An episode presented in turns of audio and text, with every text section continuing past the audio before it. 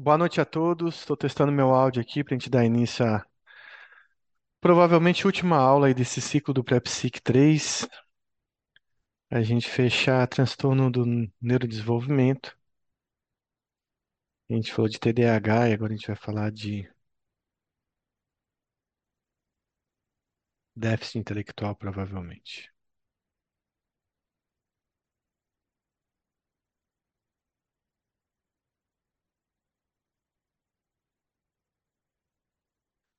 Então, áudio está ok, a gente vai então começar com caso clínico aqui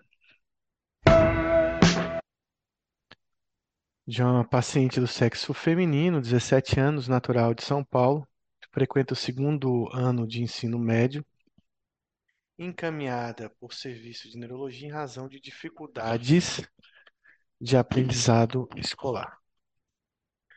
É a quarta filha de um casal não consanguíneo, pré-natal sem intercorrências, mãe tabagista, nascida de parto normal, pré-termo sem intercorrências, ápega de 9 e 10, peso de 2.530 gramas e perímetro cefálico de 32, alta no terceiro dia de vida, em boas condições.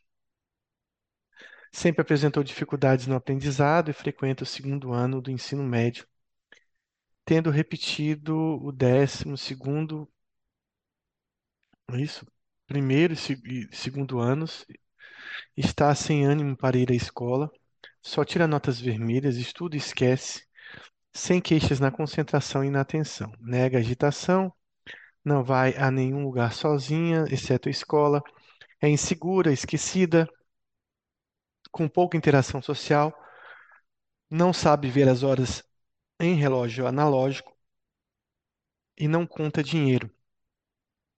Dorme muito, não tem rotina apropriada para sono e alimentação. Apresentava atrito nas relações interpessoais, referiu-se contato frio e distante, lentificação, ausência de lateralidade, dificuldade na simbolização, na noção de grandeza, desconhecimento da tabuada, dificuldade de fixação imediata nas questões propostas. Encaminhada para a clínica especializada, foi diagnosticada como apresentando distimia, medicada com fluoxetina e submetida à psicomotricidade e, e psicopedagogia com melhora na socialização. No momento atual, referiu dificuldades de aprendizado iniciadas no ensino fundamental, principalmente matemática, com dificuldade em compreender equações. O problema atinge também outras disciplinas, como física e química. Faz espanhol fora da escola com bom desempenho, não sabe calcular troco e orientar-se em percursos estranhos, por isso não utiliza ônibus nem metrô sozinho, pois não sabe se orientar nos caminhos. Decora tabuadas, sabe nomear números memoriza resultados de contas mais simples, não estrutura operações matemáticas no papel ou mentalmente, a letra é regular, boa coordenação motora, lê e escreve adequadamente. O exame neurológico sem anormalidades, perímetro cefálico de 54, ah, acho que é tomografia de crânio, e, esse, e eletroencefalogramas normais, exame psiquiátrico bom estado geral, faces atípicas, vestes compostas, vigil, atenta, ótimo contato, orientada no tempo e espaço, memória conservada, pensamento com curso e conteúdo normais, inteligência aparentemente conservada, linguagem verbal expressiva adequada, não se observam distúrbios sensos perceptivos, humor não polarizado, eutímica e afetiva, pragmatismo conservado.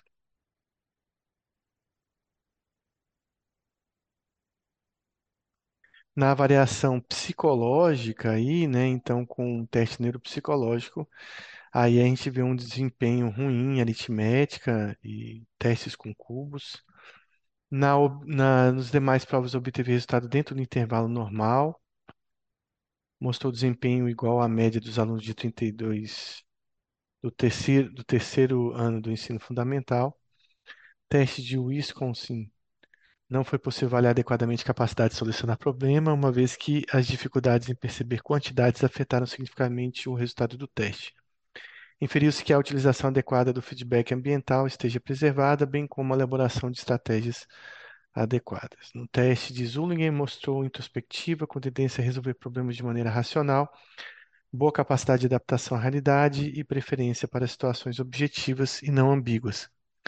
Os padrões de respostas indicaram modulação afetiva espontânea e capacidade de imprimir características subjetivas nas ações, bem como cautela no estabelecimento de metas. Tinha um desconforto em relações interpessoais e índice de percepção de conflitos acima da média da amostra normativa. Presença de elementos subjetivos de qualidade de resistência a fatores estressantes. Apresenta déficits cognitivos relacionados ao senso numérico, habilidades visoespaciais, fundamentais para o aprendizado de matemática e de orientação espacial, como, por exemplo, analisar mapas, saber pontos cardeais. A linguagem estava preservada, atenção e memória também, habilidades comunicativas sociais escritas e da leitura. Nível de informação abaixo do esperado para a idade, dadas características aversivas ao aprendizado de matemática, possivelmente generalizada para outros assuntos e conteúdos acadêmicos sem indícios de déficit potencial na aprendizagem para conteúdos que não exijam habilidades matemáticas e visoespaciais.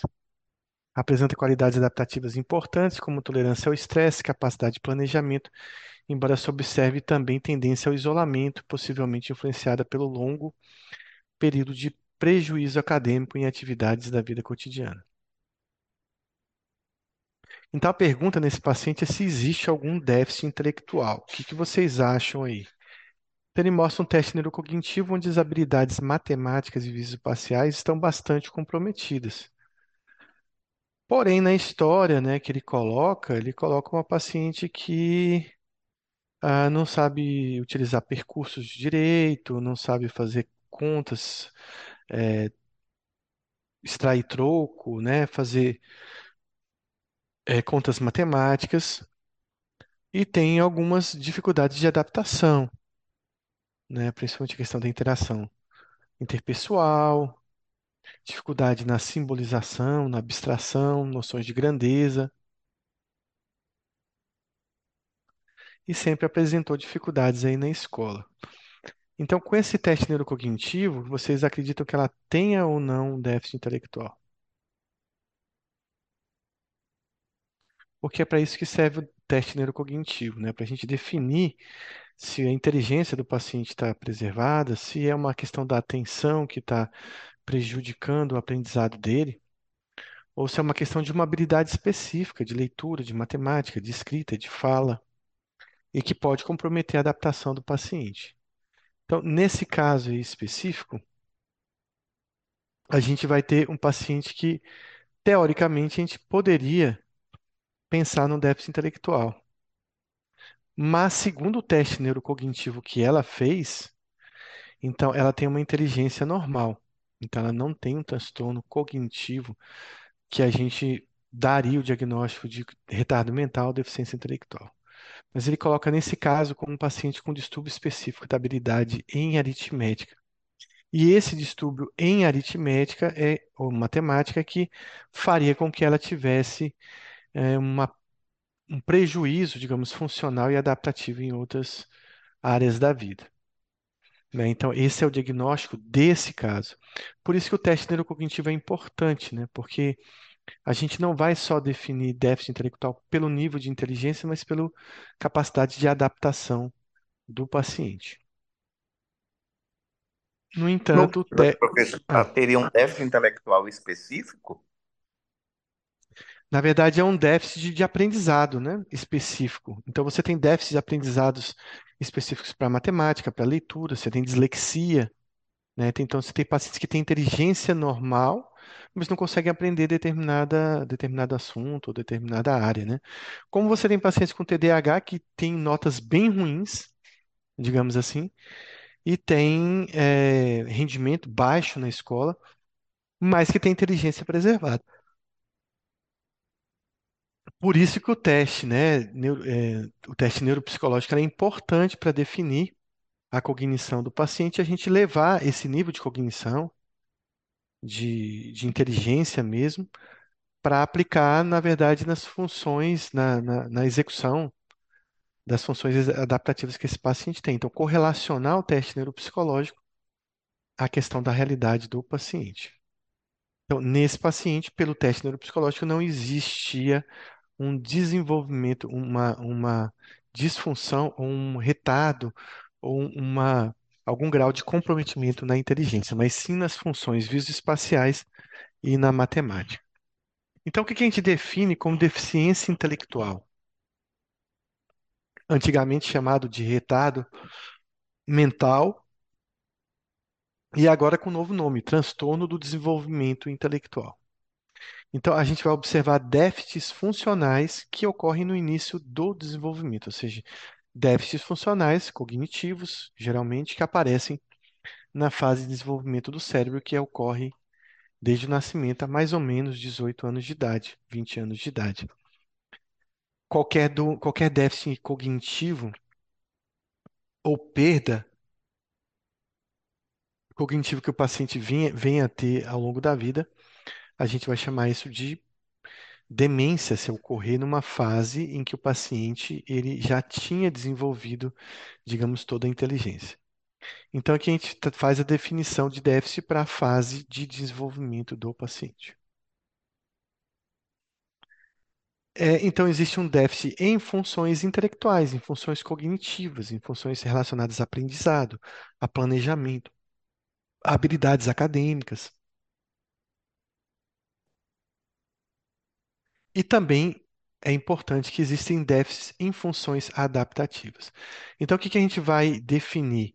A questão da capacidade desse indivíduo com a sua disfunção em ser independente, em ser independente dos outros, em conseguir manter uma vida independente. A gente vai ver que conforme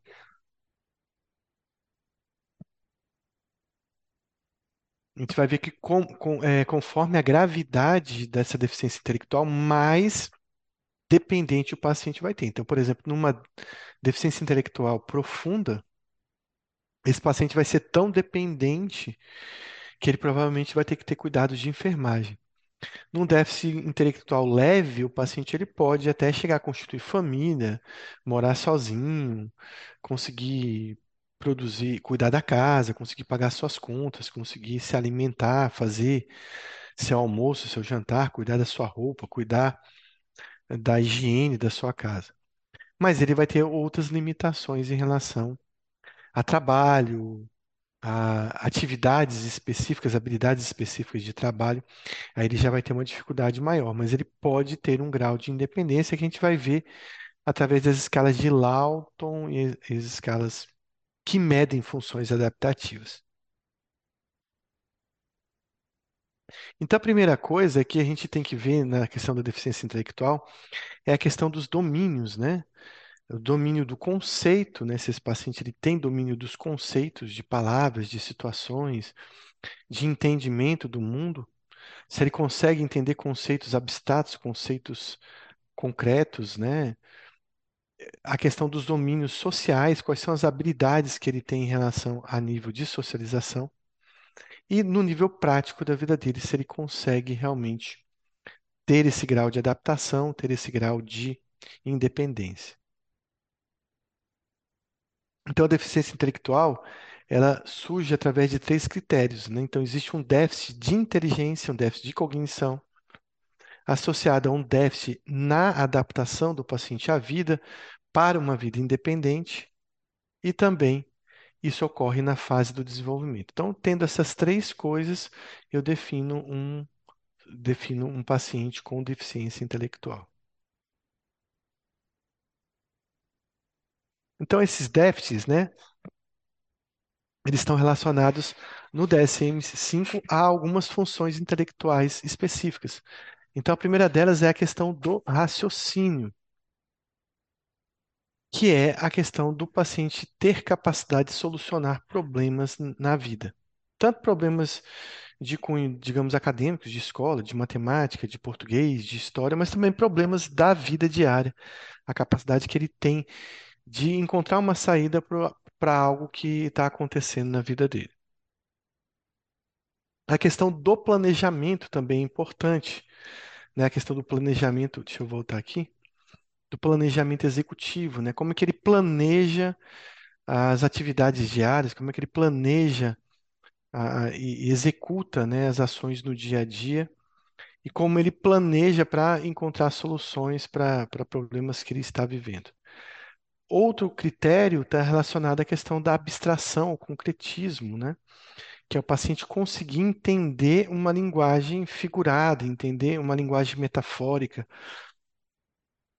ter uma interpretação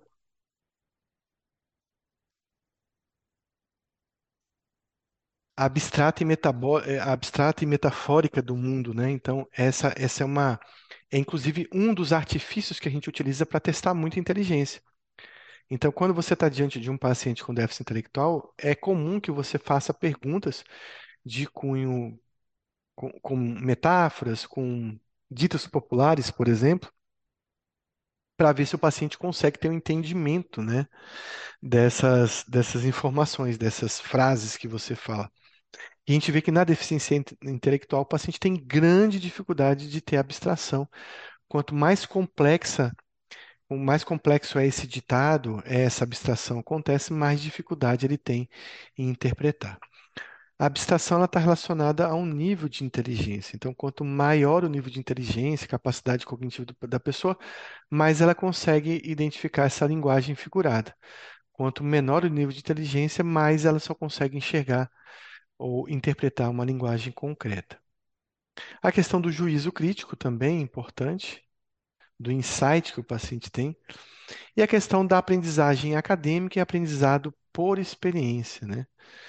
Então, se esse paciente desenvolve um aprendizado acadêmico, ou se por alguma atividade fora da escola ele consegue também aprender por experiência. É importante dizer que, mesmo o paciente tendo déficit intelectual, ele pode ter uma coisa chamada ilhas de saber, que forma aquilo que ah, se chamava de savant, que são os falsos sábios. Então, o paciente pode ter um déficit intelectual importante, mas de repente tem uma habilidade matemática, uma habilidade de decorar coisas, de memorizar extraordinária. Então, isso a gente chama de savant, falso sábio, é o paciente que tem uma deficiência intelectual, mas que em algum, em alguma atividade específica ele acaba se sobrepondo, né, sobressaindo em relação a todas as pessoas. Esses critérios são feitos por uma avaliação clínica, colhendo a história do paciente, mas ele também pode ser feito por testes eh, apoiados, né, por testes de inteligência padronizados e testes individualizados. E o teste neurocognitivo é um teste bastante utilizado nesse caso.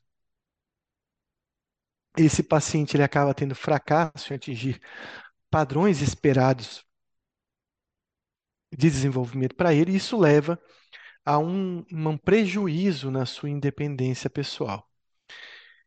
Então, isso é um fator fundamental para a gente dar o diagnóstico de déficit intelectual, é a ca- incapacidade do paciente de conseguir desenvolver essa independência.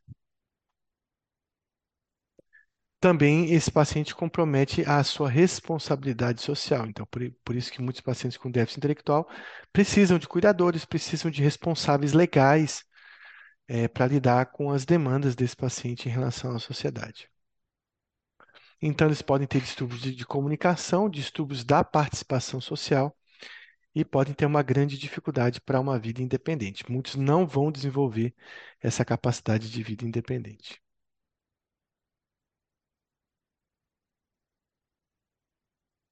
E isso acontece, esses eventos, né, acontecem em vários ambientes, tanto na casa, na escola, como no trabalho e na comunidade. Essas deficiências são iguais, né, são idênticas, então não é algo isolado, é, de um determinado ambiente ou situação que o paciente tem essas dificuldades. No critério C, ele coloca que isso ocorre durante o período de desenvolvimento, ou seja, de 0 até os 18 anos de idade. Então, o que que a gente vai observar num paciente pré-escolar entre 0 e 5 anos de idade em termos dessas deficiências intelectuais? Como é que a gente vai identificar? E isso é, um- isso é uma situação muito difícil, Porque quanto mais leve for o déficit intelectual, menos eu vou conseguir perceber nessa idade. Então aqui eu só vou conseguir perceber um déficit intelectual se ele tiver muito grave ou muito profundo, porque senão vai passar despercebido. Então, no déficit intelectual profundo, eu tenho um paciente com QI abaixo de 20 ou 25, lembrando que o QI normal é torno de 75. Então, ele tem um nível de inteligência muito baixo. Então, nessa fase até os 5 anos, ele vai ter um retardo significativo, uma capacidade diminuída de áreas sensor, sensório-motoras. Geralmente são pacientes que tiveram danos cerebrais durante o período de gestação, o período perinatal. Então, sofreram anóxia, sofreram infecções, rubela congênita, sífilis, toxoplasmose, é, síndrome alcoólica fetal. Então, é, muitas vezes tem distúrbios, outros distúrbios neurológicos, como, por exemplo, epilepsia associada. Pode ter malformações, é, tanto cerebrais quanto físicas importantes pode ter danos, por exemplo, nas funções motoras, então ele pode ter distonias, espasticidade, não conseguir andar, não conseguir falar. Então, esses pacientes têm um dano cerebral muito grande que se manifesta precocemente. São pacientes que precisam de cuidados de enfermagem e precisam de auxílio e supervisão constante desde o início da, da, da sua patologia. Quando o déficit é grave, ele tem um QI de 20 a 35, é um pouco melhor do que o profundo. Esse paciente já desenvolve alguma função motora, mas é pobre. Também desenvolve nessa faixa etária pouca fala e é incapaz de beneficiar-se de treinamento em autoajuda. Então, ele acaba não tendo um aprendizado quando você tenta ensinar. Pouca ou nenhuma habilidade de comunicação. Então, é um paciente que continua sendo bastante grave, perceptível nele esse déficit intelectual antes dos cinco anos, mas não é tão grave e acamado quanto, por exemplo, o paciente com déficit intelectual profundo. No déficit moderado, que aí vai de 35 a 50, então o que que você vai notar? Já vai notar menos coisas, vai ser mais difícil dar, dar o diagnóstico. Então, pode ter uma dificuldade na fala, um atraso na fala, um atraso no aprendizado ou uma dificuldade de comunicação, uma menor consciência social diante dos pares de outras crianças e um desenvolvimento motor razoável. Essa é uma criança que, nessa faixa etária, muitas vezes a gente não consegue distinguir que ele tem um déficit intelectual. Às vezes ele nem foi para a escola ainda, então é muito cedo para avaliar a inteligência dele. Mas a gente já nota que, em relação às outras crianças, ele está um pouco atrasado, principalmente nas funções motoras e nas funções aí de aprendizado, de socialização. A gente já percebe essa dificuldade. Quando o paciente tem um, um déficit intelectual leve, onde o QI vai de 50 a 70, 75, então aqui você já vai notar muito menos alterações.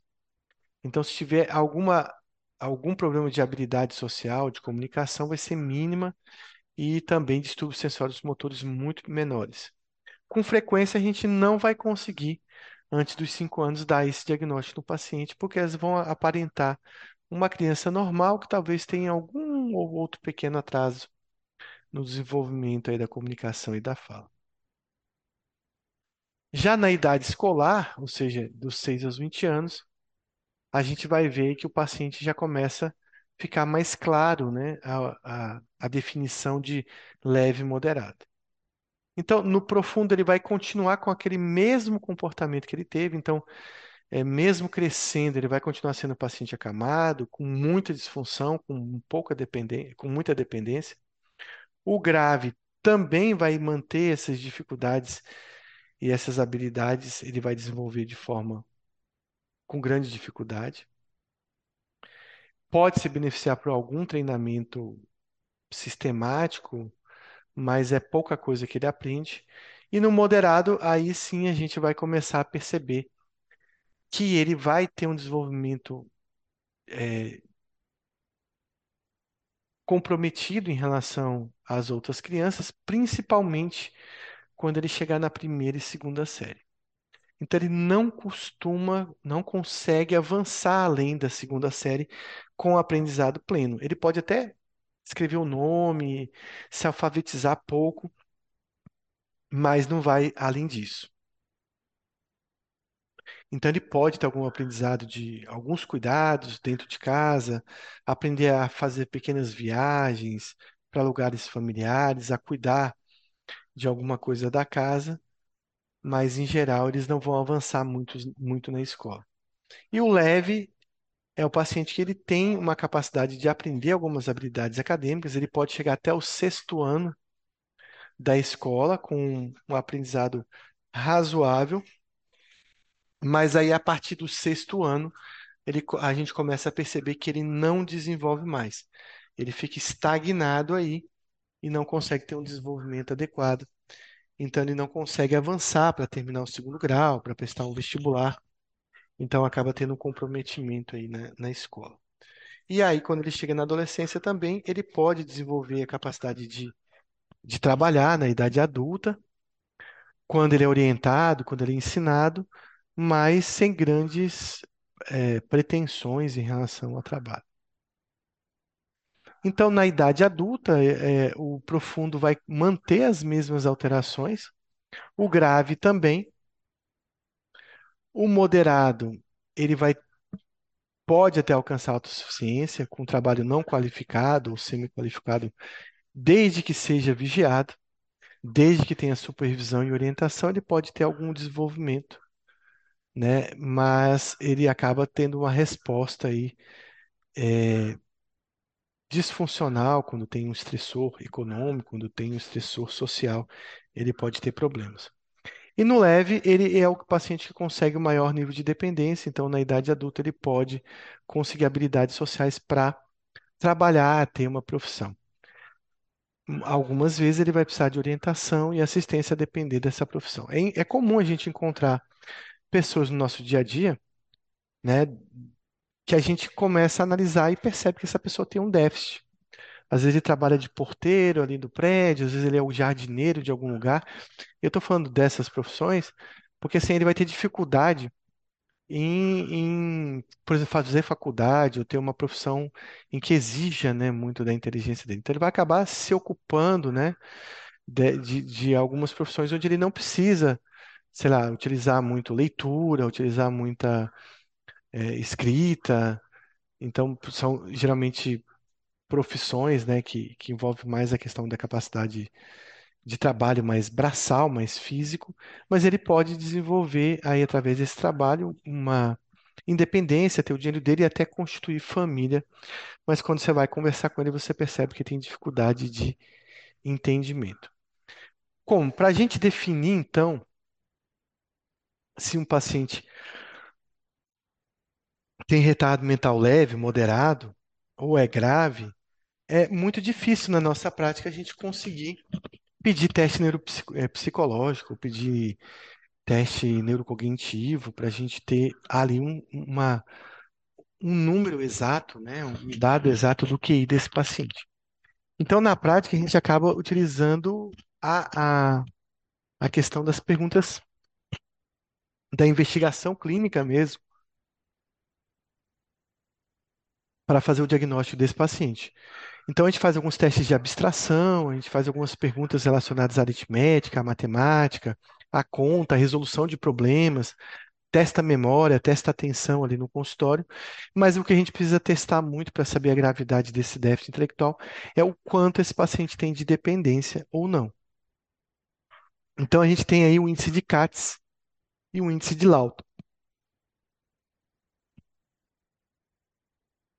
Então, no índice de CATS, a primeira coisa que se pergunta é se o paciente é, é uma, uma escala que vai medir o grau de dependência básica desse paciente.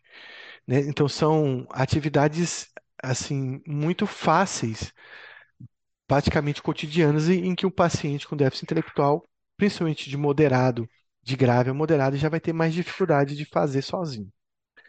Então, a gente pergunta se o paciente como é que é a higiene dele, principalmente relacionado ao banho. Então, ele tem capacidade de tomar um banho sozinho, de lavar todas as partes necessárias. Então, ele consegue tomar banho, sim ou não? Então, qual o grau de dependência dele nesse tipo de higienização? Outra coisa, se ele consegue tomar banho, ele consegue se vestir adequadamente, ele consegue colocar a roupa adequada para cada momento. Para a questão climática, para a questão é, de um evento. Então, por exemplo, o paciente ele vai para uma festa, ele sabe escolher a roupa melhor que ele tem, ele sabe se vestir para ir para uma festa, ou se ele vai apenas dar uma volta no centro da cidade, ou se ele vai, sei lá, com é, trabalhar, ou se ele vai fazer uma atividade lúdica de lazer, se ele sabe escolher a roupa adequada e se ele sabe se vestir adequadamente, além disso, se ele sabe amarrar o sapato. É um índice importante para a escala de, de CATS. Outra coisa é se ele vai ao banheiro sozinho. Ele consegue ir no banheiro, utilizar o banheiro, manter o banheiro limpo, limpo, higiênico, se higienizar e não precisar de auxílio, então sim ou não vai definir a dependência dele. A outra questão é a questão da mobilidade. Ele consegue se movimentar, ele consegue sair de casa, ele consegue ir até algum local ou consegue frequentar todas as áreas da casa. Então, a gente vai testar a mobilidade desse paciente, porque no déficit intelectual profundo, o paciente vai ter grande dificuldade de sair da cama, basicamente vai ser paciente acamado. Continência, né? Esse paciente ele tem capacidade de controlar a micção, de controlar a evacuação, então ele tem escapes, ele tem coprese, ele tem dificuldade de manter a higienização. Então, ou, isso acontece com, com rara frequência. Então a gente vai determinar o índice de CATS também através da pergunta da continência. O outro é a questão da alimentação. Ele consegue se alimentar sozinho, ele consegue, por exemplo, cortar a carne, se servir sozinho, fazer o seu prato, não é nem cozinhar, mas a capacidade dele conseguir montar um prato adequado, né, de, de comida e conseguir ali se alimentar sozinho. Então, se ele tem, né, um índice de CATS positivo para mais de seis pontos, ele tem uma independência. Se ele tem quatro pontos, ele tem uma dependência inicial. E se ele tem menos de dois pontos, aí ele tem uma dependência total. Então, isso vai definir mais ou menos o grau de déficit intelectual. Um paciente com déficit intelectual grave ou profundo provavelmente vai ter dois, no máximo três pontos na escala de CATS. Já um paciente de leve a moderado, pode ser que ele desenvolva uma dependência parcial ou até uma independência total, a depender da situação. A escala de Lawton é mais rebuscada, então ela consegue definir, separar mais o que é uma, um déficit intelectual grave de um déficit intelectual leve. É porque muita gente não consegue enxergar o déficit leve e considera que não, isso é o paciente não tem nada não, porque ele consegue trabalhar de pedreiro. E muitas vezes ele tem dificuldade de fechar contas, de fazer determinada é, determinada ação que ele faz no trabalho que foi na verdade aprendida por copiar e não entende muito bem porque faz, só entende que dá certo. Então, o índice de Lauter ele vai medir mais a questão do déficit intelectual leve a moderado e a capacidade desse paciente ter independência em algumas funções, como, por exemplo, usar o telefone. Ele sabe fazer ligação, ele sabe passar recados, ele tem, sei lá, o WhatsApp, ele consegue se comunicar com as pessoas. A outra questão é se ele usa transporte sozinho. Ele consegue ir para o centro da cidade, pegar um ônibus, pegar um Uber e ir sozinho? Ele consegue voltar, né, ou ir para a escola sozinho? Se ele consegue utilizar transporte público? Então, isso é uma pergunta que a gente faz também para responder sim ou não.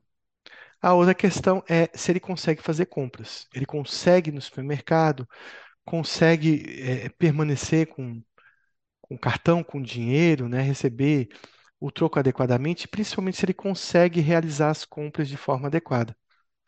É, se ele consegue comprar tudo que está na lista, tudo que é necessário, se lembrar disso, né? A outra questão é se ele tem capacidade de ter independência para se alimentar. E, e, principalmente se ele tem capacidade de preparar o próprio alimento.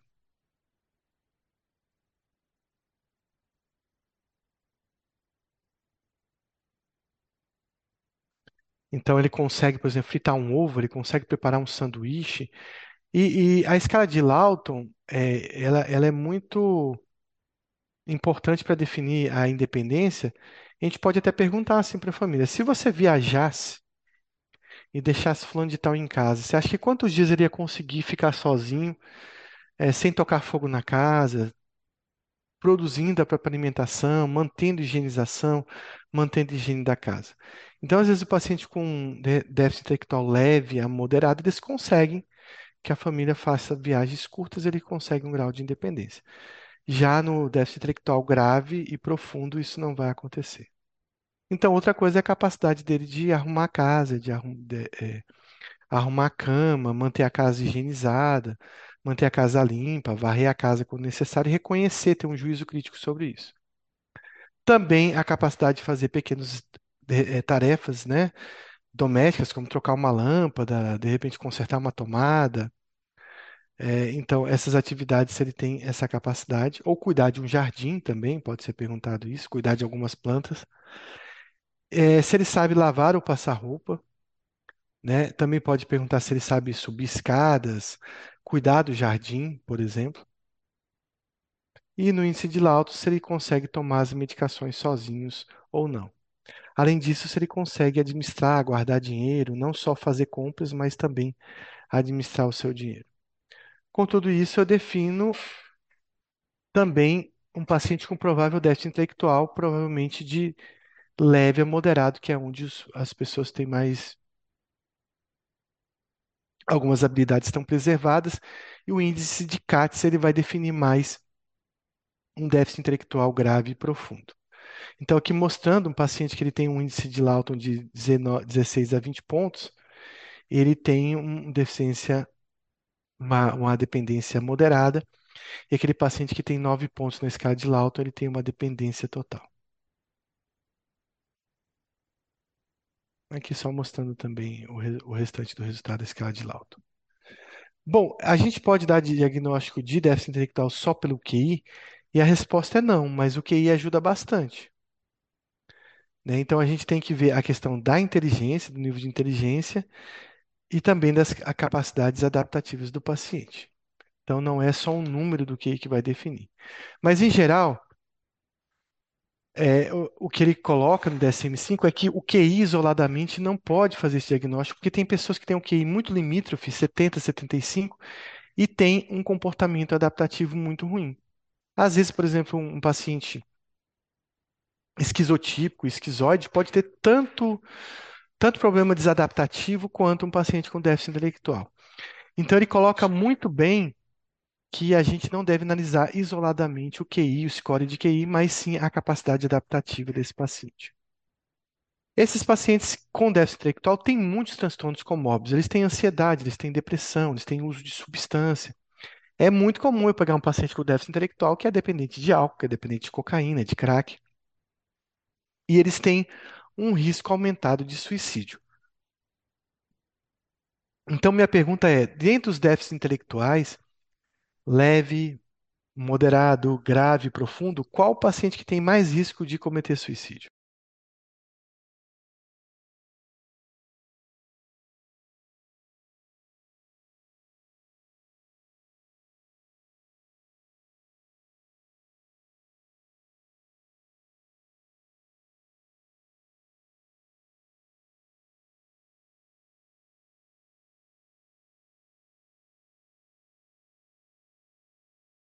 Então, Luiz colocou leve, né? Por que leve, Luiz? Porque quanto mais é aquilo que a gente via, né, discutir na esquizofrenia. Qual paciente esquizofrênico tem mais chance de ter cometer suicídio? Era o paciente com esquizofrenia paranoide, né? Por quê? Porque é o Porque tem paciente mais, que maior insight, né? isso tem mais insight, tem mais capacidade de perceber, né, a perda, de perceber os danos, de perceber a doença e as limitações que a doença traz. Então, eu já vi suicídio de pacientes com déficit intelectual. Justamente por isso, né? E você imagina hoje em dia um paciente com déficit intelectual, por exemplo, estudando, né, tentando frequentar a escola. Ele sofre muito bullying, ele sofre muita rejeição social. Então, o déficit ele acomete aí 1%, né, das, das crianças, é mais comum em meninos. É, quando também a gente pode ter um paciente que tem uma deficiência intelectual devido a uma perda de uma habilidade cognitiva previamente adquirida. como, por exemplo, lesões cerebrais traumáticas, como infecções, por exemplo. Então, é um paciente que teve meningite, por exemplo. Ele estava na escola aos oito anos de idade, ele tinha aprendido tudo, e teve uma meningite e começa a ter um, um prejuízo de inteligência, de não adquirir novos aprendizados, de esquecer aprendizados que ele tinha. Então, isso pode ser dado um diagnóstico tanto de deficiência intelectual, porque ele teve essa perda durante e não vai alcançar mais um nível adequado durante a fase de desenvolvimento, mas o DSM coloca que ele também pode ter o diagnóstico de tipo um transtorno neurocognitivo maior ou menor, né, como se fosse um quadro demencial aí instalado. Então ele coloca isso aí como verdadeiro no DSM-5. Então, a gente vai ver aí que existem várias etiologias relacionadas a condições de déficit intelectual. Uma delas é as condições genéticas. As condições genéticas vão gerar mais déficit intelectual profundo, grave ou leve. Então, é claro que a gente vai ver mais as condições genéticas quando a gente consegue estipular que é uma trissomia do 21, que é uma alteração do cromossomo 15. Isso vai estar mais relacionado a déficits mais profundos e mais graves. Então, quando você tem um, um, um transtorno, um déficit intelectual leve, muitas vezes você faz cariótipo, faz alguns exames genéticos e você não consegue encontrar quase nada. Também fatores pré-natais, né? Questão de infecção, de como foi a gestação, de se o feto foi exposto a alguma substância, alguma droga, algum tipo de estressor, algum tipo de infecção. Então, isso está bastante relacionado a déficits mais profundos e déficits graves do que os déficits leves. Assim como os fatores pré-natais, também estão tá envolvidos fatores relacionados ao, ao período perinatal, parto, né? E período após o nascimento aí nos primeiros 30 dias após o nascimento. Condições adquiridas também podem desenvolver aí danos cerebrais, gerando déficit intelectual.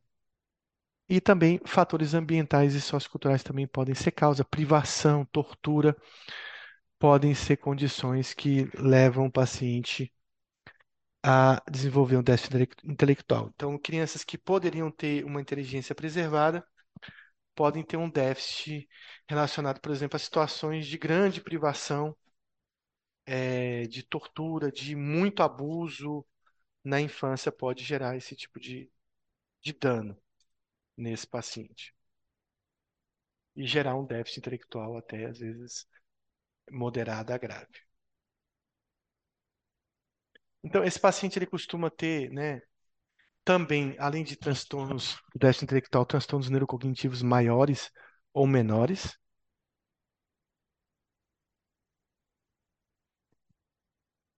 É um paciente também que pode ter transtornos de comunicação e transtornos específicos de aprendizado, por exemplo, de matemática, de leitura. E eles podem também estar tá relacionados, ser um diagnóstico diferencial ou estar tá relacionado ao autismo. É, muitas pessoas pensam que autismo está relacionado a, a níveis altos de inteligência. Isso não é verdadeiro. É, a grande maioria dos autistas também tem um déficit intelectual associado. Então a gente vai ver alguns tipos de autismo, né, Asperger, por exemplo, aonde o, o, o comprometimento, né, intelectual não é tão grande. Mas na grande maioria dos autistas de clássicos, você vai ter um comprometimento da inteligência. Assim como acontece na esquizofrenia também, que muita gente acha que os esquizofrênicos eles têm taxas maiores de inteligência elevada, quando na verdade é o contrário. Você vê mais esquizofrênicos com taxas maiores de deficiência intelectual leve. Então, é um diagnóstico diferencial e também pode ser comorbidades com esse paciente. Esse paciente desenvolve muitos transtornos mentais, transtornos neurológicos, podem ter paralisia cerebral. E é muito comum que, a depender da gravidade dessa lesão cerebral, eles também tenham epilepsia associada. Então, é um paciente que chega para você, muitas vezes já acompanhado pelo neuro, já muitas vezes utilizando a fenobarbital, fenitoína, carbamazepina, e que tem várias alterações psiquiátricas, alterações de impulsividade, de raiva, é, de labilidade emocional, de comportamento opositor, desafiador, de comportamento violento, entre tantas outras coisas que um paciente com déficit intelectual pode apresentar. E quanto mais grave for, ele também vai utilizar outros remédios que você às vezes não tem habilidade, como por exemplo o anticonvulsivante, é, que, que você às vezes não tem tanta experiência, como a fenitoína, por exemplo. E aí você vai ter que começar a associar seus remédios no meio desses outros medicamentos que o neuro tentou e no meio desses anticonvulsivantes para tentar achar uma melhora do paciente. Eles têm três a quatro vezes mais comorbidade que os outros pacientes. E a comorbidade mais comum é o TDAH, depressão e transtorno do humor bipolar. Então, o TDAH está bastante associado. Tem paciente que tem TDAH e também tem um déficit intelectual. Mais comuns também, eles têm muita ansiedade. O autismo também é uma doença relacionada ao déficit intelectual. E muitos também têm transtornos dos hábitos e impulsos, né? Tem muita impulsividade, tem comportamento desafiador, tem comportamento automutilante, tem comportamento heteroagressivo, autoagressivo. Então tem bastante dificuldade a tem baixa frustração, tolerância, bastante dificuldade de resistir a humores negativos ou estressores específicos. Esse paciente também vai desenvolver transtornos do movimento conforme a gravidade desse déficit intelectual, além disso, transtornos neurocognitivos associados. A gente vai falar de alguns tipos específicos, né, de deficiência intelectual, principalmente relacionada a algumas síndromes e é, síndromes genéticas, principalmente. Então, a gente tem a síndrome de Down, que ela foi descrita aí por Langdon Down em 1866. Ele punhou esses pacientes de mongoloides devido é, mongoloide no sentido para ele não era um sentido pejorativo, como a gente utiliza a palavra hoje, mas é, no sentido de relembrar pacientes que vinham da Mongólia, né, onde você tinha essa questão do olho oblíquo, esse olho puxadinho, com essas pregas e, e é, epicantais aqui e o nariz achatado. Então ele tinha uma certa semelhança com esses é, é, algumas pessoas asiáticas, principalmente da Mongólia. E a síndrome Down se dá por uma trissomia do cromossomo 21, que pode acontecer de várias formas, né? Você pode ter um cromossomo mesmo 21 a mais, tendo uma trissomia, você pode ter partes de mais um cromossomo 21 com mosaicismo, você pode ter fusão do cromossomo 21 com 15 ou ter um 21 extra. Quanto mais você tem alterações nesse cromossomo, mais grave vai ser esse Down. Não só no sentido do retardo mental ser mais grave, mas também das outras malformações que esse paciente possa vir a ter. Então, Down, por exemplo, cursa com muita malformação cardíaca. Enquanto mais grave a alteração genética, mais malformações também físicas ele vai ter. O ele ocorre um, um a cada 700 nascimentos, então ele é bem frequente. E ele corresponde a 10% dos pacientes com retardo mental, geralmente um retardo mental de grave a moderado. É, a mãe com mais de 32 anos é um fator de risco, aonde esse paciente sai de 1 para 700, o risco para 1 para cada 100 nascimentos. A maioria tem que ir abaixo de 50, então são pacientes com retardo moderado, mas eles são pacientes que muitas vezes não vão receber medicamento. O que que a gente medica, né, no, no- do déficit intelectual? Então a mãe chega lá com seu filho e fala: Olha, doutor, ele está na oitava série, passou de ano porque a escola passa mesmo, mas ele não aprendeu a ler, não aprendeu a escrever. E a gente veio aqui no consultório para ver se a gente consegue aposentá-lo. Então, isso é uma fala muito comum de CAPS, de ambulatório de SUS. E para a prática de vocês é importante dizer o seguinte: primeiro, é, a depender do grau de retardo, déficit intelectual, esse indivíduo vai ter grande dificuldade mesmo de se manter na vida, de ter um trabalho adequado, né? Então, muitas vezes ele pode até ter um trabalho, digamos assim, onde ele pode ser feito escravo, pode ser abusado nesse trabalho. Outra coisa é que é um paciente que muitas vezes necessita, né, de um apoio pedagógico diferenciado, necessita de uma terapia, de um psicólogo, enfim, ele vai precisar de recursos para fazer um tratamento médico e psiquiátrico também.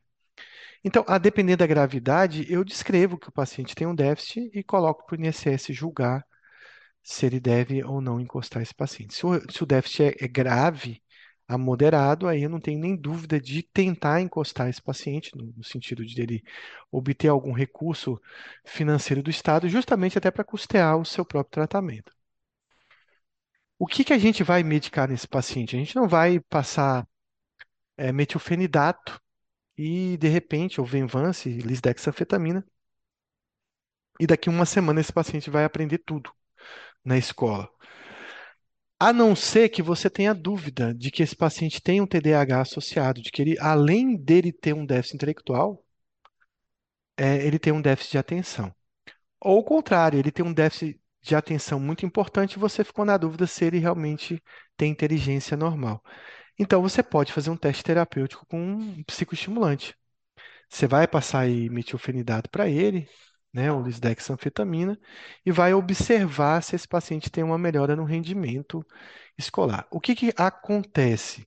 Alguns pacientes podem ter uma melhora, mas se ele tiver déficit intelectual mesmo, essa melhora vai ser irrelevante para o resultado final da vida dele, em termos de avanço escolar. Então, o que que é- então, o que que a gente vai medicar? Primeiro, a gente não vai mexer na inteligência, segundo, a gente não vai estimular ele aprendizado maior, mas a gente vai medicar os, as comorbidades e os sintomas que esse paciente pode ter. Então, ele pode ser um paciente irritado, ele pode ser um paciente ansioso, ele pode ter sintomas depressivos, ele pode estar cursando com automutilação ou com agressão a outras pessoas, a animais ou a patrimônio. né? Ele pode estar com quadro psicótico, que é comum também, pacientes com déficit intelectual cursar com psicose. Pode estar com uma dependência química, né? Então você vai medicar aquilo que você está vendo. O paciente tem labilidade emocional, tem sintomas relacionados ao humor, você pode passar um antidepressivo, tem características de euforia. É difícil enxergar a doença bipolar no paciente com déficit intelectual, mas muito muitos podem fazer quadros meio que maniforme. Então você vai usar estabilizador de humor. É, se ele tem sintomas psicóticos ou antipsicóticos, se ele tem impulsividade, você vai utilizar um remédio que age sobre impulsividade, como os anticonvulsivantes, como os antidepressivos, como é, os próprios antipsicóticos. Então, no caso do paciente com síndrome de Down, é um paciente que geralmente não tem muitos sintomas que são necessários você medicar ou estar usando algum remédio. São geral- geralmente crianças tranquilas, alegres, cooperativas, com boa adaptação.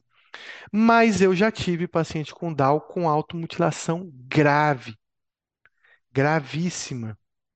Eu tinha um paciente de seis anos com síndrome de Down que eu, eu não sei como ele conseguia fazer isso, mas ele arrancava pedaços da pele, mesmo sem ter a unha.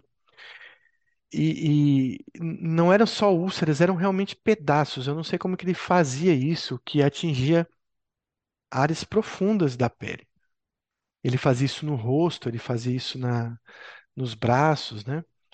É, ele ficava batendo a cabeça, né? E machucando essas regiões, e depois com o dele ele arrancava o pedaço dessas regiões. E que teve, por exemplo, bastante benefício com risperidona. Era uma criança com Down que não falava, que não se comunicava, que não interagia e que tinha automutilações graves. Depois que ele começou a usar risperidona, ele modificou completamente o cenário de vida dele. Então ele parou as automutilações, ele começou a falar, né, mais frases, palavras, coisas que ele não sabia fazer antes e começou a ter um certo nível de interação. Então, esse é o paciente com Down comum? Não, mas você vai ver paciente com Down com depressão. Eu atendi uma paciente com 14 anos que tinha síndrome de Down e de repente ela começou, ela era bastante comunicativa, bastante ativa na PAI, sabe, É, é, é, alegre, sorridente, brincava muito. E aos 13 anos de idade ela começou a ficar mais calada, mais quieta, menos participativa, anedônica, sem estimulação, sem motivação para participar das atividades da PAI. Então ela foi trazida até a mim e a gente fez um diagnóstico de depressão. Então, poxa, fazer depressão, diagnóstico de depressão, síndrome de Down, isso existe? Existe. E ela melhorou muito com sertralina, né? Então ela teve uma melhora com o uso de antidepressivo. Então lembrar que o paciente com Down com déficit intelectual pode qualquer pode ter qualquer outro transtorno psiquiátrico. No Down, geralmente a gente não precisa, não carece medicar, porque a grande maioria dos pacientes tem uma vida tranquila. Uma, é, então, alguns podem ter dificuldades emocionais, transtorno de comportamento e raramente psicose. Uma coisa importante de se dizer é que por, pelo paciente ter uma trissomia do 21, o cromossomo 21 está intrinsecamente ligado à produção da proteína beta-amiloide. Então, é comum que esse paciente tranquilo, alegre, cooperativo, com síndrome de Down, a partir dos 35, 40 anos de idade, comece a apresentar comportamentos inadequados. E isso está ligado ao quê? A essa proteína beta-amiloide gerando uma demência precoce nesse paciente com síndrome de Down. E essa demência precoce ela tem uma certa semelhança com a demência de Alzheimer. Não é demência de Alzheimer, mas a semelhança é muito grande, principalmente no tipo de expressão de proteína que a doença causa. Então, em geral, essas crianças com Down, elas nascem com hipotonia, com fissuras palpebrais oblíquas, pele abundante no pescoço, crânio pequeno, achatado, ossos malares altos, língua protraída, mãos longas e grossas com um único vinco palmar transverso e dedos mínimos curtos e encurvados. Eles vivem em média até os 40 anos de idade. A limitação da, do tempo de vida dele são por conta das malformações cardíacas que ele tem, é, ou das alterações metabólicas que ele vai desenvolver, e também dessa questão do uso de antipsicótico limita muito a vida deles. Então, por volta dos 30 anos, desenvolve uma demência similar à demência de Alzheimer, tendo as mesmas placas senis e emaranhados neurofibrilares encontrados na demência de Alzheimer. Outra síndrome genética bastante relacionada à questão da deficiência intelectual é a síndrome do X-Fabry. Ele é a segunda causa isolada de retardo mental, só perde para a síndrome de Down ela ocorre, né, por um cromoss... é, por uma mutação do cromossomo X. Ele ocorre um caso a cada mil homens e um caso a cada, a cada duas mil mulheres, então bem mais frequente nos homens. Ele tem uma cabeça e orelhas largas, né, dá para ver aqui na orelha dele, longas, estaturas baixas, articulações supraextensíveis, é uma alteração bem característica, e macroorquia pós puberal. É um paciente que tem um déficit intelectual que varia tanto de leve a grave. Eles têm altas taxas de TDAH associado. É importante tratar o TDAH para determinar o nível de inteligência desse paciente. E também tem outros transtornos de aprendizado e comportamento autista são comuns nesses pacientes. Uma característica importante principal desse transtorno é que são pacientes que têm uma fala persevera, é, de forma perseverante muito rápida, né? Então tem uma logorreia importante esses pacientes. As mulheres, quando têm a síndrome de X frágil, elas têm menos sintomas, são mais protegidas em relação aos sintomas. Também nós temos a síndrome de Prader-Willi, que é uma deleção do cromossomo 15, ela ocorre em um em cada 10 mil nascimentos. E esse paciente, vocês estão vendo aí pelo peso desse paciente, ele tem um comportamento compulsivo em relação à alimentação, gerando obesidade, tem um retardo mental, um hipogonadismo, estatura pequena, hipotonia e mãos e pés pequenos.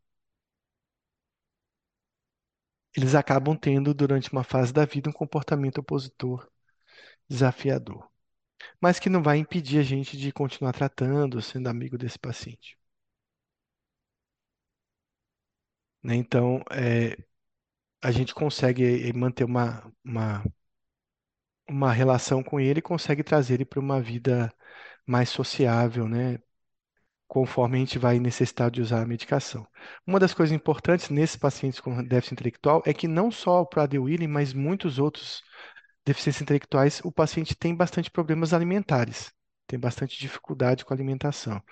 Então, no tratamento, né, que você vai tratar a questão da disrupção, da impulsividade, você tem que ter um cuidado com medicamentos que não elevem o peso do paciente. Isso é muito difícil, porque você vai usar risperidona, olanzapina, valproato, quetiapina, que são medicações que acabam aumentando o peso. A síndrome do miado do, chá, do, do gato, chamado síndrome de cri do chá, ela ocorre por uma deleção do parte 5 do cromossomo, deleção do cromossomo 5. São pacientes gravemente retardados, né? Tem microcefalia, orelhas baixas, fissuras palpebrais oblíquas, hipertelorismo e micrognatia. Então, a micrognatia e o hipertelorismo são bastante característicos. É, mesmo de pais diferentes, essas crianças são muito parecidas entre elas. Eu tenho um paciente com, tem dois pacientes com CRI do chá. Então, eles têm um déficit muito grave, necessitam de usar antipsicótico, vários remédios para manejar a impulsividade. Tem a fenilcetonúria, que foi descrita aí por Iva Asborn Folling, é um traço mendeliano autossômico recessivo, que ocorre 1 a cada 10, 15 mil nascimentos e gera e é responsável pelos pacientes com déficit intelectual a 1% desses pacientes. A maioria desenvolve um, um retardo grave, profundo, apesar de haver casos leves. Esses pacientes também cursam com eczema, vômitos e convulsões e tem a ver com metabolismo desse paciente. Eles são imperativos, comportamento desorganizado, imprevisível, difícil de manejar, apresentam acesso de raiva, movimentos bizarros, maneirismo de torcer as mãos, que lembra o autismo, lembra a síndrome de Rett e também sintomas psicóticos. Também tem bastante complicação na comunicação verbal e não verbal, que às vezes é inexistente. Também várias alterações motoras e dificuldade perceptiva. Às vezes o paciente ele vira um paciente meio que com vida vegetativa, acamado. E o tratamento com a alimentação é um tratamento pobre em fenilalanina, então o teste do pezinho é importante para definir se esse paciente tem alguma deficiência e vai desenvolver fenilcetonúria. O tratamento em crianças mais velhas não altera o retardo mental, mas diminui a irritabilidade, a responsividade social, o intervalo de ação, esses eczemas, essas alterações metabólicas que ele tem. Então, mesmo que, que, que o paciente tenha feito um diagnóstico mais tardio, é importante é, tratar esse paciente para melhorar a situação de vida dele. O transtorno de Rett é um transtorno relacionado ao espectro autista, são crianças do sexo feminino é uma síndrome ligada ao cromossomo X, que afeta mulheres. E são aquelas crianças que ficam torcendo as mãos, fazendo movimentos de torção com a mão, movimentos de ficar pegando uma mão na outra. Eles têm bastante sintomas do espectro autista, têm um padrão respiratório bem desorganizado, onde eles fazem é, é, uma taquipneia, né, com uma hiperpneia, e de repente ele faz uma parada súbita da respiração. Então, essas alterações ventilatórias são bem importantes. Tem alterações progressivas da marcha, escoliose e convulsões. É um quadro que tem que vai no futuro gerar espasticidade grave, atrofia cerebral. Geralmente a manifestação ocorre antes de um ano de um ano de idade e vai se agravando rapidamente. E se dá para uma normalidade na pigmentação da substância branca. Então, são crianças que têm uma sobrevida muito curta, né? Depois de um ano, isso acelera, essas crianças vão, a depender da gravidade, vão tendo problemas aí de cunho respiratório e, e, e outros que levam à morte dessa criança. Síndrome de Lesch-Nyhan é outra criança que também tem um déficit intelectual relacionado ao metabolismo da purina. São déficits geralmente graves, relacionados ao cromossomo X e que geram um retardo mental, uma microcefalia, convulsões, coreatetose e espasticidade. E o que mais chama atenção na leishmania é exatamente o que está na boca dessa criança aqui. São crianças que provocam automutilações muito graves. É, no sentido de comer dedos, comer o próprio lábio, comer partes da, da, do corpo, comer o próprio nariz. Tem crianças com leishmania que conseguiram morder o nariz né? Morder o lábio e vão destruindo a boca. Então, é uma criança que muitas vezes você precisa fazer extração dentária completa para que ele não faça lesões, tanto nele quanto ele pode morder alguém também. Então, eu tinha numa aula uma foto aqui de uma criança que ele comeu todos os dedos, né, com, com a síndrome de Leishman. Então, vamos para algumas questões aqui.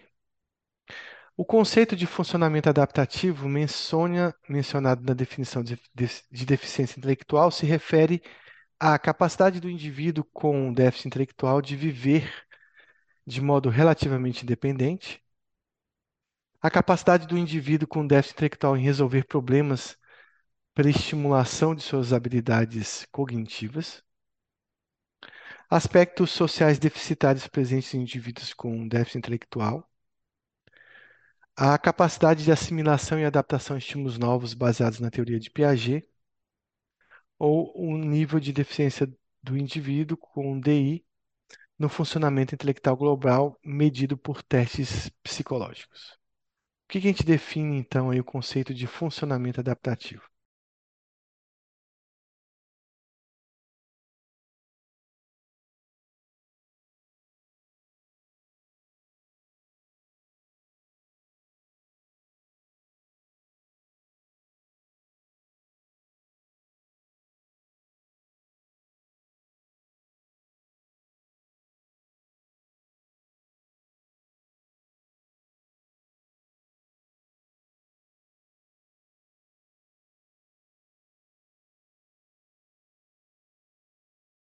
O que a gente define, né, de funcionamento adaptativo é exatamente o que o Lucas respondeu.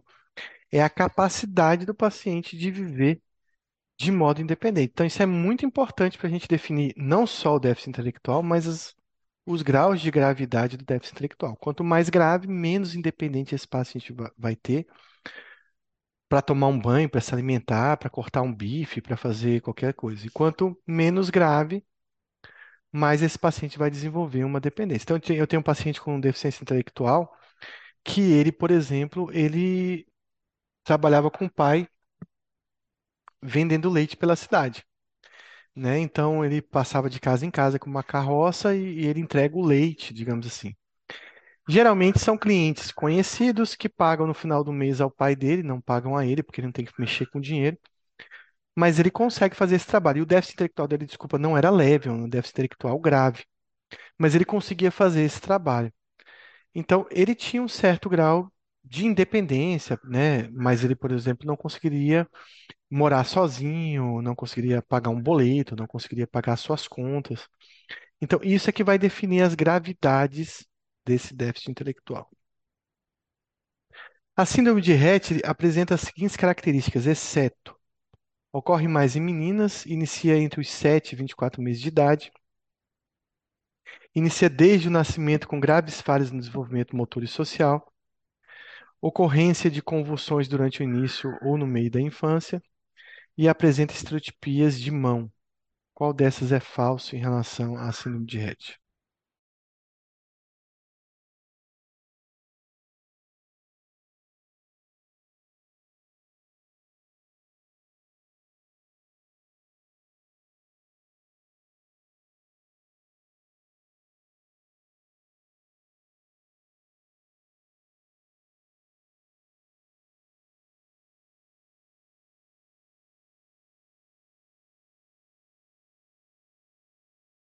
Responder, eu vou dar a resposta aqui.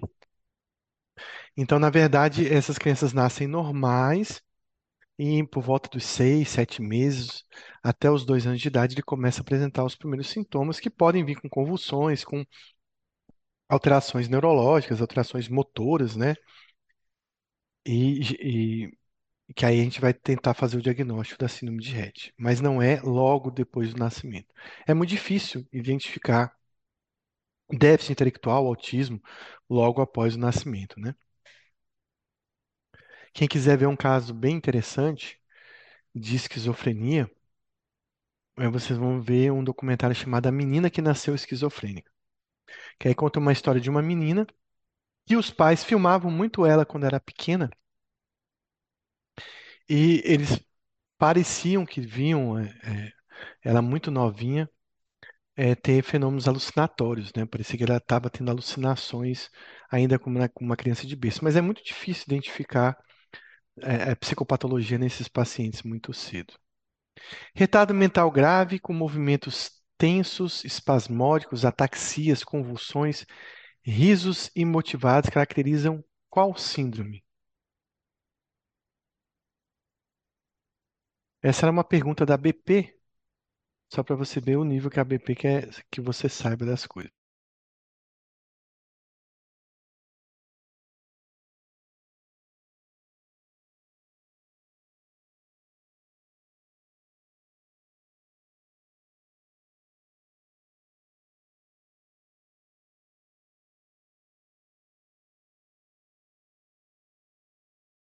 Então não parece nada com o que a gente falou, né? A gente não viu aí nenhum traço de retardo que tinha essas risadas e riso motivado. Isso é um caso muito raro chamado síndrome de Down-Angelman, que é um tipo de déficit intelectual.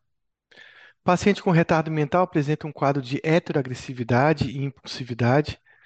Dado o risco de provocar uma reação paradoxal, deve-se evitar a prescrição de qual medicamento?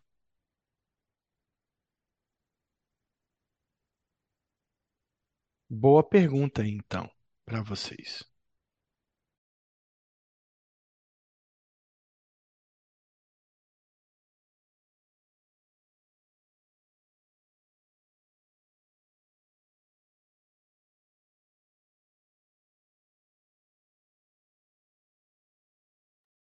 Qual medicamento vocês não usariam para um paciente com déficit intelectual?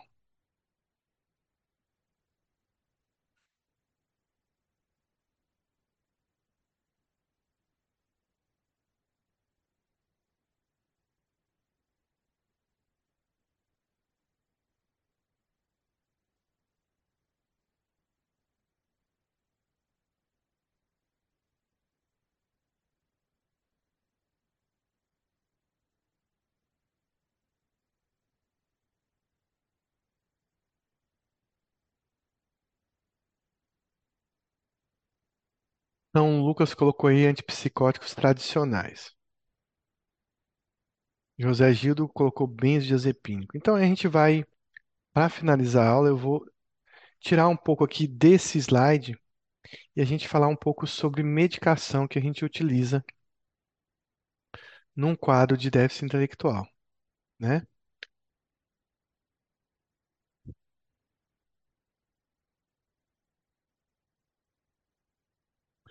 Então, é importante a gente saber o que que, med- o que que a gente medica num paciente com déficit intelectual. Então, geralmente, como eu falei, a gente faz um medicamento, a gente faz a, a, a escolha do medicamento baseado nos sintomas. Então, se eu tenho sintomas, digamos, de cunho afetivos, né? Então, o que que a gente pode ter de cunhos afetivos? É, choro, é, baixa tolerância à frustração. Então, é aquela criança que faz aquele escândalo quando tem uma negação, ou que ri demais, chora demais, né? Então, existe uma alteração da modulação do humor. Então, esses sintomas afetivos na criança com déficit intelectual É, também, a- além de- desses sintomas afetivos, eu vou colocar aqui irritabilidade, né, que é bastante comum. Se irrita muito fácil, às vezes ficando violento ou não, passando ao ato ou não, mas irritando muito fácil. Outra coisa que uma criança com déficit intelectual pode ter é muita ansiedade, que também tem um cunho afetivo. Está com medo de, de ir para a escola, tem medo de brincar com outras crianças, tem medo de adultos, tem medo de animais, tem medo de alguma coisa. Então, o que que a gente vai medicar essa criança? Em geral, essa criança vai ter mais benefício em termos de medicamento com o uso de antidepressivos. Então, os antidepressivos são os medicamentos mais indicados para lidar com esses sintomas afetivos do paciente com déficit eh, intelectual. E que antidepressivos a gente prefere? Com certeza, os inibidores da recaptação da serotonina. E a gente está falando do quê? Aí depende da idade da criança. Então, em torno de 5, 6 anos de idade, a gente vai usar com mais facilidade a fluoxetina e a sertralina. Ah, tem crianças menores do que 5 anos que você já passou fluoxetina? Sim, mas a, a fluoxetina está aprovada aos 5 anos e a sertralina aos 6 anos. Para casos de toque, a gente também utiliza aos 8 anos de idade a fluvoxamina. Tudo bem, então eu posso usar fluvoxamina para outras condições também, em crianças acima de, de 8 anos? Sim. Os outros inibidores estão restritos aos 12 anos de idade. Então, citalopram, escitalopram, paroxetina, eles podem ser usados a partir dos 12 anos de idade. Então, a depender da idade do paciente, você vai fazer a escolha do inibidor que você vai utilizar. Dual, qual a experiência de dual em crianças? Então, dual em crianças a gente não sabe muito, a gente não vai prescrever venla, desvenlafaxina para uma criança de 6, 7 anos. Né? Mas no adolescente, numa criança com um paciente com déficit intelectual, mas que já está na adolescência, ou num paciente adulto, talvez o dual tenha o mesmo efeito que a gente tem de um inibidor. Então, ele poderia estar indicado nessa situação. Mirtazapina, bupropiona, trazodona, a gente não tem muita experiência com esses medicamentos. Talvez mais no adolescente ou no adulto, a gente utilize para fins específicos. Por exemplo, você tem um paciente com déficit intelectual que já é adulto e não está dormindo bem, ou que tem muita ansiedade. Você pode tentar uma mirtazapina para tentar modular o sono desse paciente, uma trazodona. Bom, outra classe que a gente utiliza muito na, no déficit intelectual são os tricíclicos. Então a gente utiliza muito tricíclico no déficit intelectual, mas eles vêm caindo por terra, eles vêm sendo utilizados com menos frequência.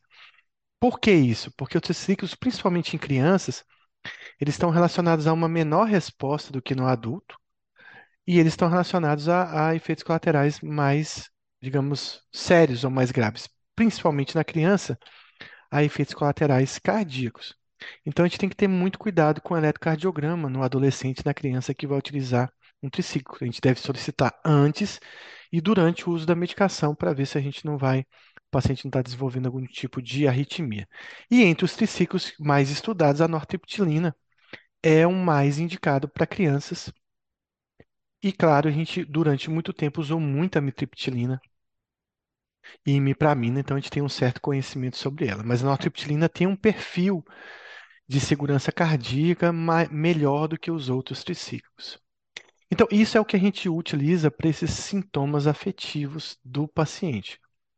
Se esses sintomas eles estão relacionados mais, então eles passam do do afetivo para mais sintomas impulsivos, né? Então a gente está falando aí de hétero ou autoagressividade, né? Então, paciente que tem um comportamento mais intenso, digamos assim, ou um comportamento opositor mais intenso, então a gente vai fazer basicamente uma, uma sequência de uso de medicamentos. Então, geralmente eu trato a impulsividade desses pacientes com um antidepressivo. Se esse caso for mais grave, geralmente eu utilizo o que você chama de estabilizador de humor. Na verdade, eu uso um anticonvulsivante. E qual anticonvulsivante eu utilizo mais para esses casos? O valproato. E se eu achar que esse caso não está tendo remissão com esses dois remédios, ou é um caso muito grave de impulsividade, aí com certeza a gente vai usar os antipsicóticos. Né? Qual preferência a gente tem? Antipsicóticos atípicos e incisivos. Então, a gente tem uma preferência por risperidona, por olanzapina nesses pacientes, porque a gente está manejando sintomas bastante disruptivos, bastante onde existe bastante descontrole. Você tem pacientes com déficit intelectual que usam as três medicações? Sim, eu tenho pacientes que utilizam as três medicações. Eu tenho paciente com déficit intelectual grave, profundo ou grave que utilizam clozapina, por exemplo. Tenho vários pacientes que utilizam clozapina, inclusive pacientes que eu comecei a clozapina na infância, com 8 anos, 7 anos de idade, que são casos extremamente graves. A questão perguntava o que, que a gente não pode utilizar. A gente deve ter muito cuidado com o benzodiazepínico. Porque o benzodiazepínico é uma classe que costuma dar bastante efeito paradoxal, né? Em vez de acalmar a criança, o adolescente ou o paciente com déficit intelectual, ele pode gerar uma agitação paradoxal. Eu não comentei, mas o lítio também pode ser utilizado em casos de controle dessa impulsividade desses pacientes. Então, é uma série de medicamentos, não existe nenhum medicamento específico. Ultimamente, nós temos utilizado muito canabidiol para esses pacientes, né, como pacientes que foram refratários a anticonvulsivantes, que foram refratários a antipsicóticos. Muitas vezes a gente associa, não usa, utiliza isolado, mas a gente associa canabidiol para esses pacientes. Então, eu tenho vários pacientes com déficit severo e que vão acabar utilizando é, muitos medicamentos. Eu vou dar um exemplo aqui. Eu vou pesquisar aqui uma paciente com déficit intelectual grave e com uma epilepsia muito grave. E eu vou colocar aqui a receita para vocês do que ela toma. E aí vocês vão pensar, caramba, onde é que foi achar essa paciente, né? Então, um exemplo, né, de um paciente com déficit intelectual grave e que demanda muita medicação. Eu vou colocar a receita dela aqui, e é um caso que eu quero discutir no Prepsic 4 com vocês, de como manejar um paciente com esse déficit muito grave. Então, vocês estão prontos aí para receber a receita. A receita dela é exatamente isso aqui. Deixa eu tirar aqui que eu acho que fica mais fácil.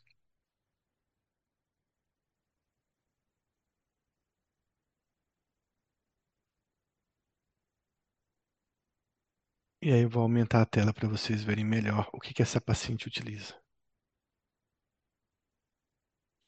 Então, é das pacientes com déficit intelectual mais graves que eu tenho, tá? Aí você vai perguntar assim, essa mistura toda de medicamento, como é que foi que chegou nisso? Claro que isso aqui é uma história de um ano, de um ano modificando as receitas dela, né? Então, a paciente que chegou no consultório é, tomando vários anticonvulsivantes. Então, eu lembro que ela tomava fenitoína, fenobarbital, carbamazepina, clobazam,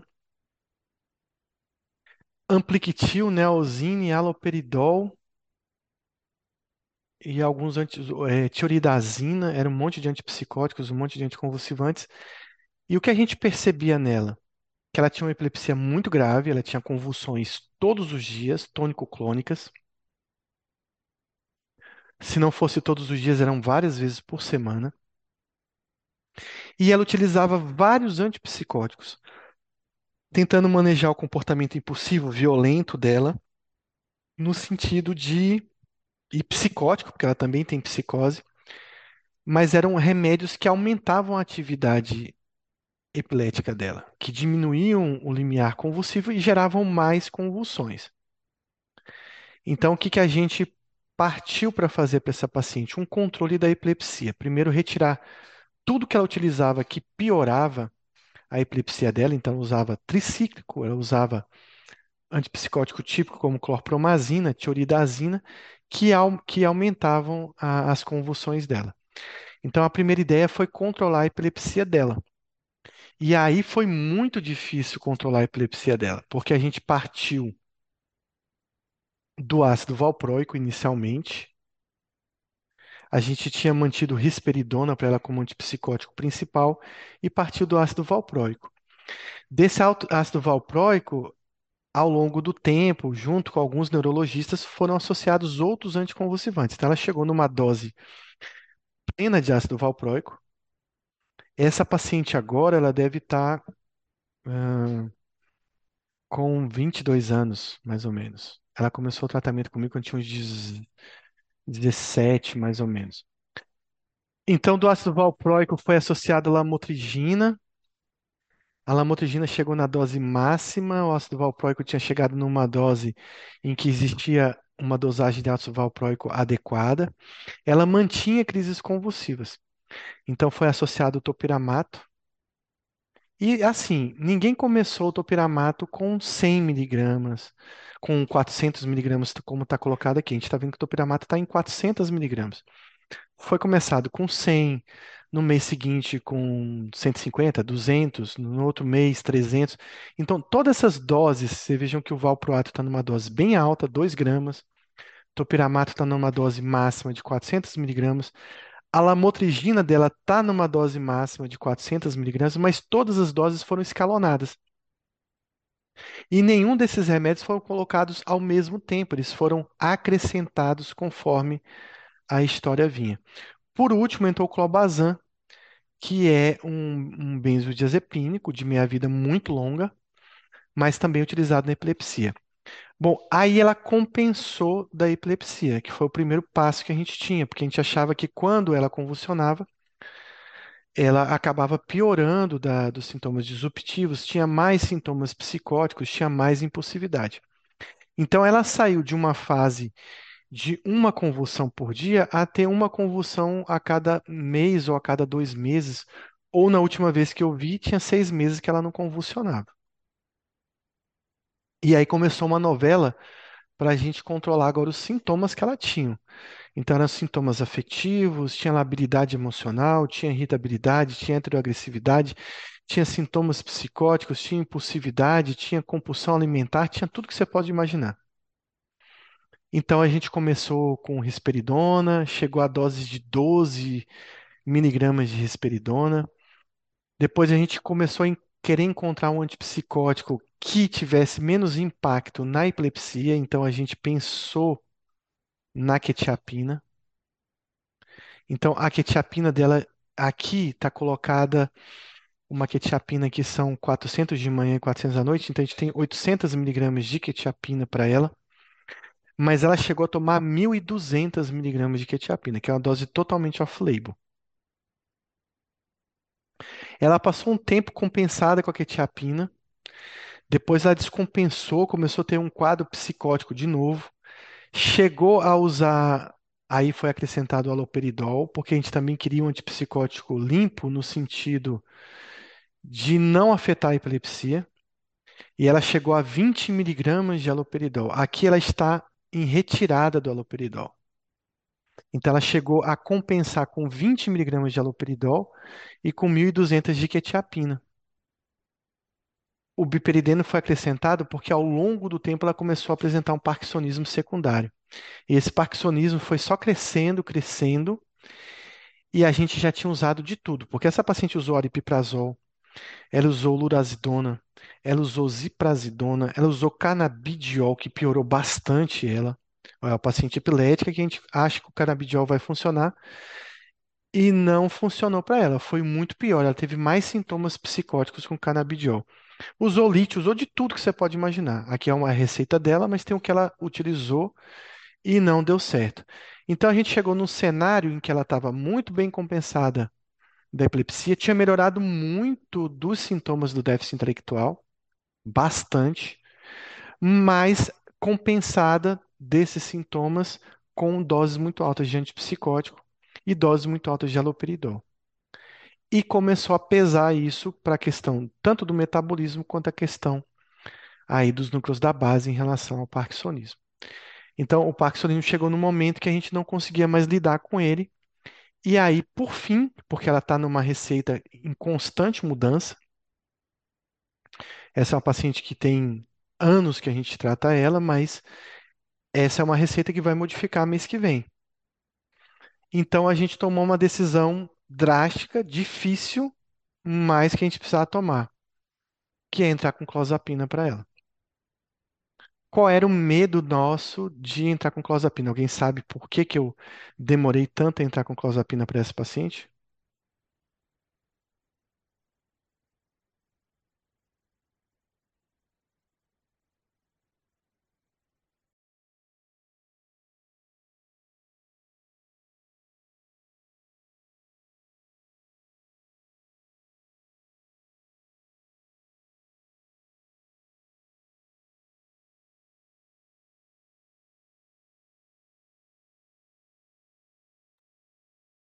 Quem quiser pode falar aí. Por que que a gente demorou muito tempo a, a entrar com clozapina para essa paciente?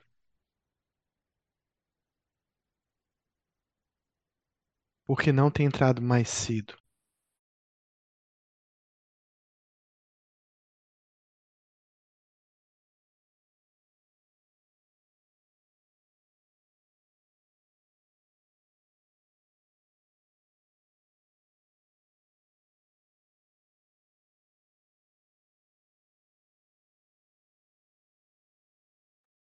E a resposta, então, assim, a gente demorou muito a entrar com clozapina para essa paciente, pela questão justamente da clozapina afetar a questão da epilepsia dela.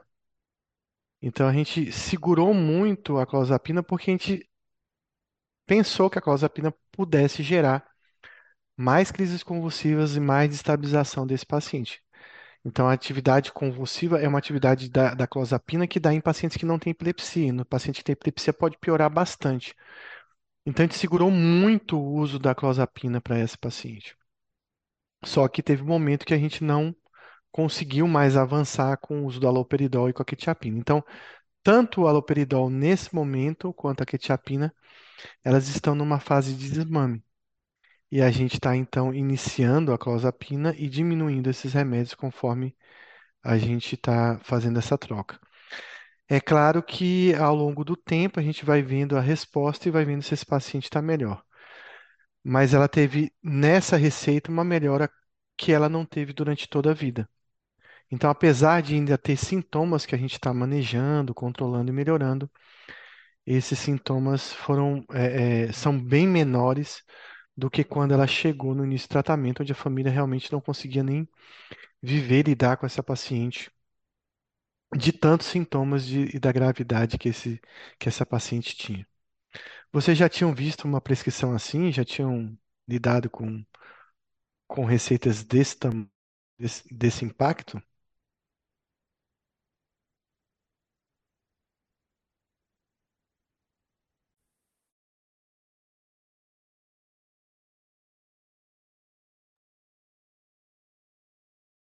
Então eu vou para algumas questões aqui para a gente finalizar e vou convidar vocês para depois vocês assistirem então na segunda-feira mais uma discussão do caso clínico do PrEP-SIC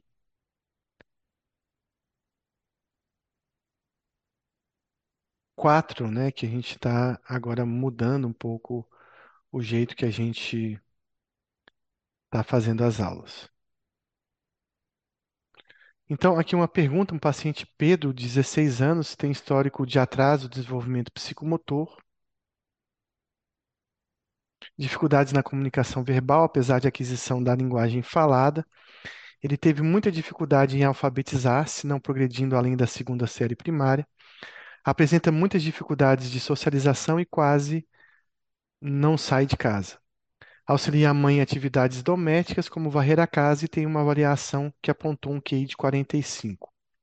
Então, a pergunta é qual o grau de retardo ou deficiência mental desse paciente?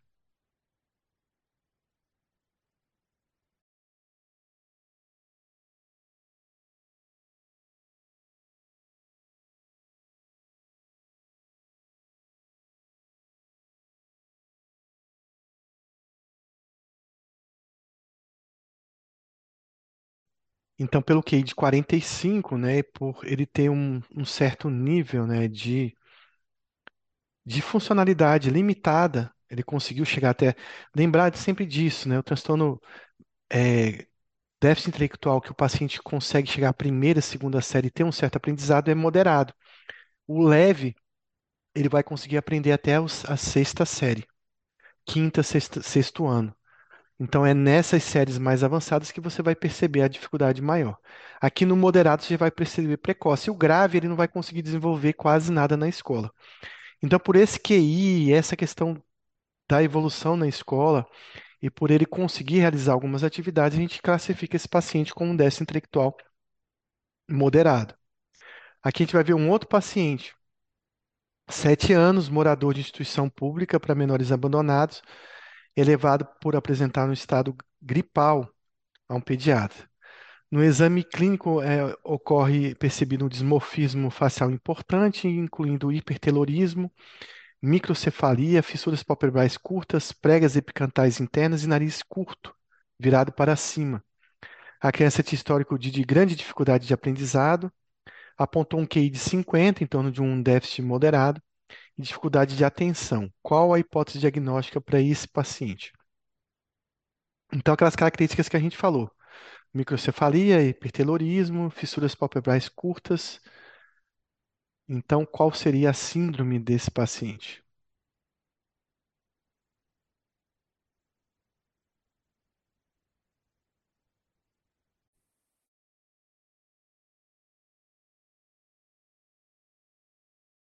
Que está gerando esse déficit intelectual. Então, esse é um caso que parece muito síndrome de Down, mas que é um caso de síndrome alcoólica fetal. Então, a síndrome alcoólica fetal ela tem algumas semelhanças, né, com a síndrome de Down. Mas aí não tem a questão das pregas nas mãos, né, dos dedos curtos. A microcefalia é mais importante na síndrome alcoólica fetal e na criança com Down é menos perceptível essas alterações. Então, esse é um, uma criança com síndrome alcoólica fetal. Com relação ao retardo mental, o que a gente pode afirmar? Os casos de grau leve são mais comuns. Na maioria das vezes, a causa é genética. Há casos cujas manifestações se iniciam após os 18 anos de idade. Seu diagnóstico implica um coeficiente intelectual inferior a 50%. Sua prevalência é tão alta nos países desenvolvidos quanto nos países subdesenvolvidos. Qual dessas alternativas é verdadeira sobre o déficit intelectual?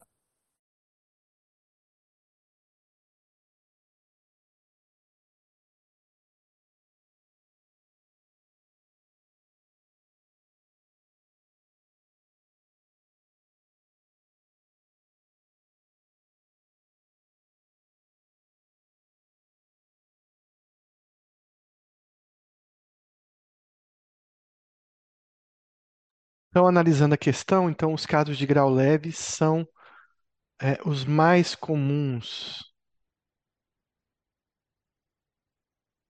E a gente realmente vê mais casos de graus leves do que casos de graus profundos ou graves.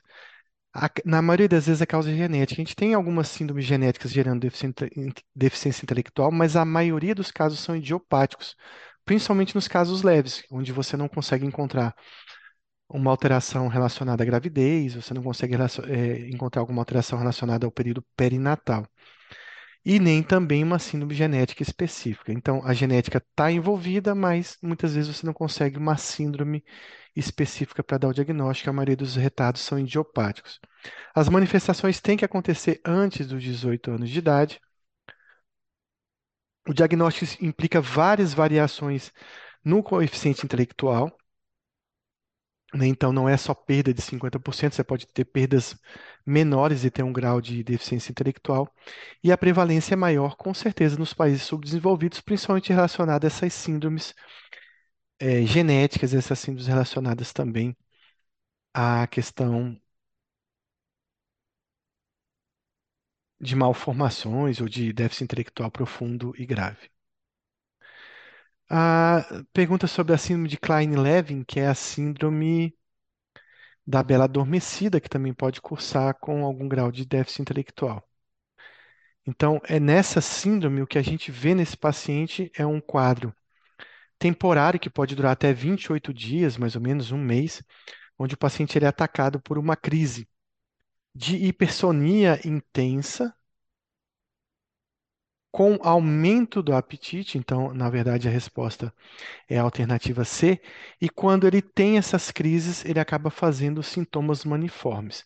Quando ele não está dormindo, ele acorda eufórico, ele acorda em relação, muitas vezes psicótico, hipersexualizado, logorreico, então é uma síndrome maniforme associada com um quadro de hipersonia e aumento de apetite. A automutilação é uma característica apontada em qual síndrome genética relacionada ao déficit intelectual? Também a gente falou sobre essa síndrome.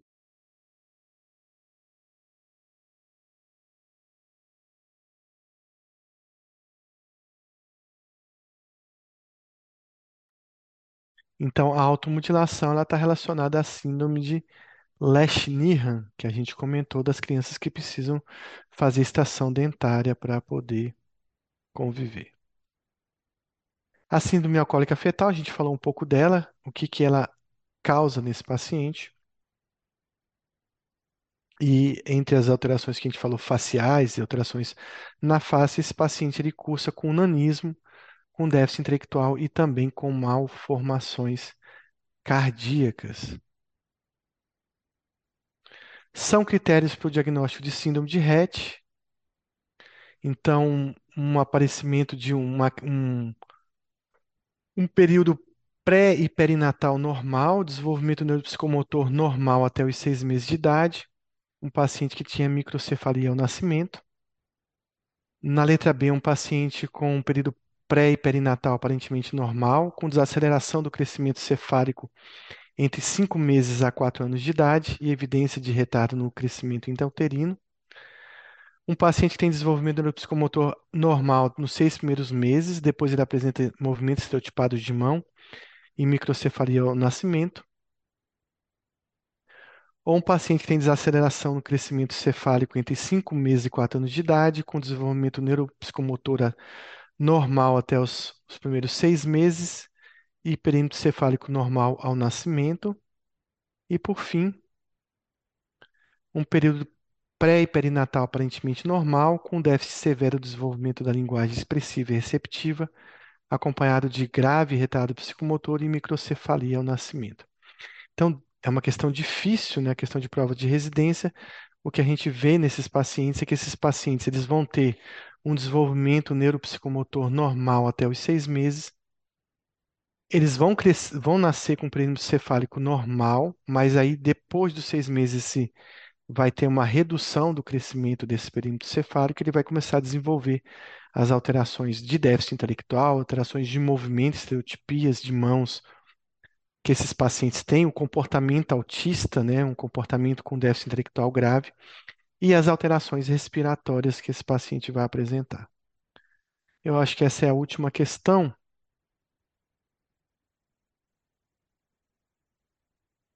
Então, paciente com nanismo relativo, com mãos e criodáctilos pequenos e espessos, com desvio radial do dedo mínimo, prega siemesca palmar e intervalo aumentado entre os dois primeiros pododáctilos são fenótipos da síndrome de Down.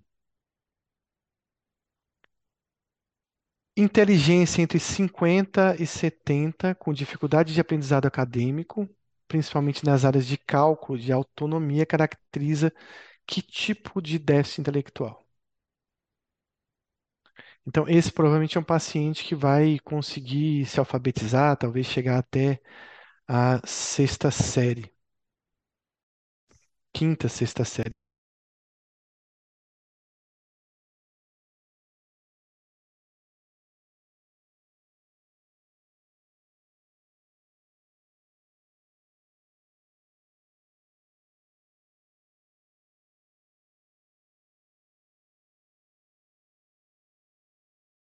Então, esse é um paciente com deficiência mental leve, né? Então, então só para a gente relembrar, deficiência mental moderada, o que está abaixo de 50, entre 50 e 35, o grave entre 25 e 35 e o profundo abaixo de 25.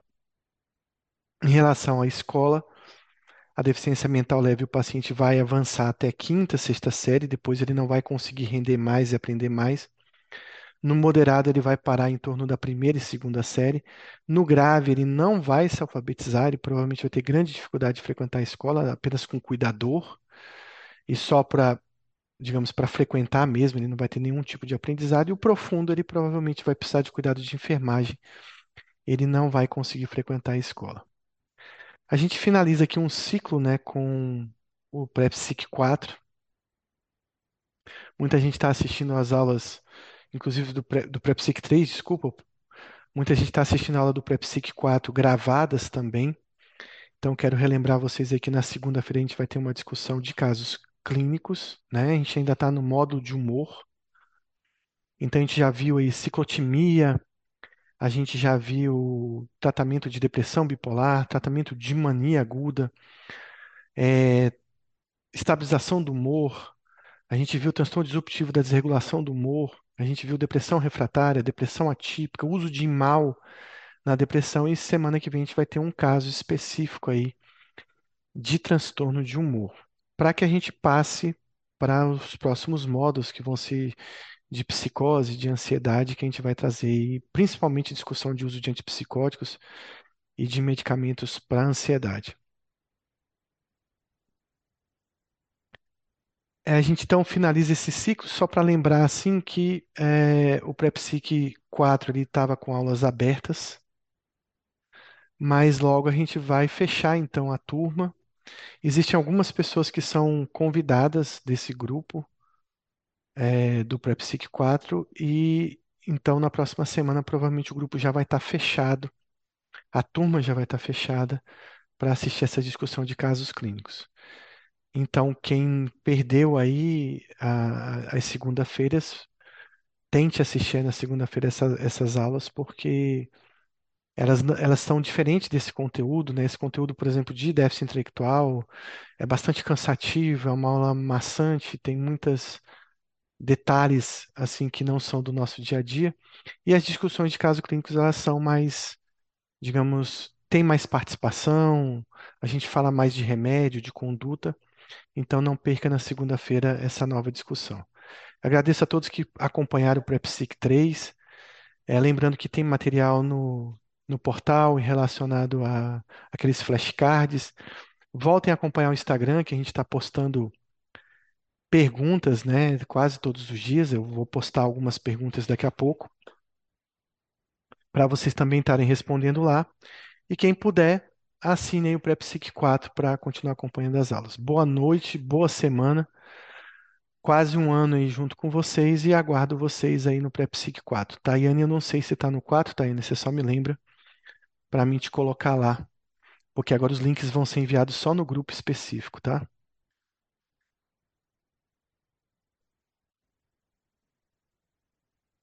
Então vou colocar você lá. Aguardo vocês segunda-feira, não tem mais aula terça-feira, então vamos seguindo aí com o Pré-Psique 4. Boa noite, boa semana.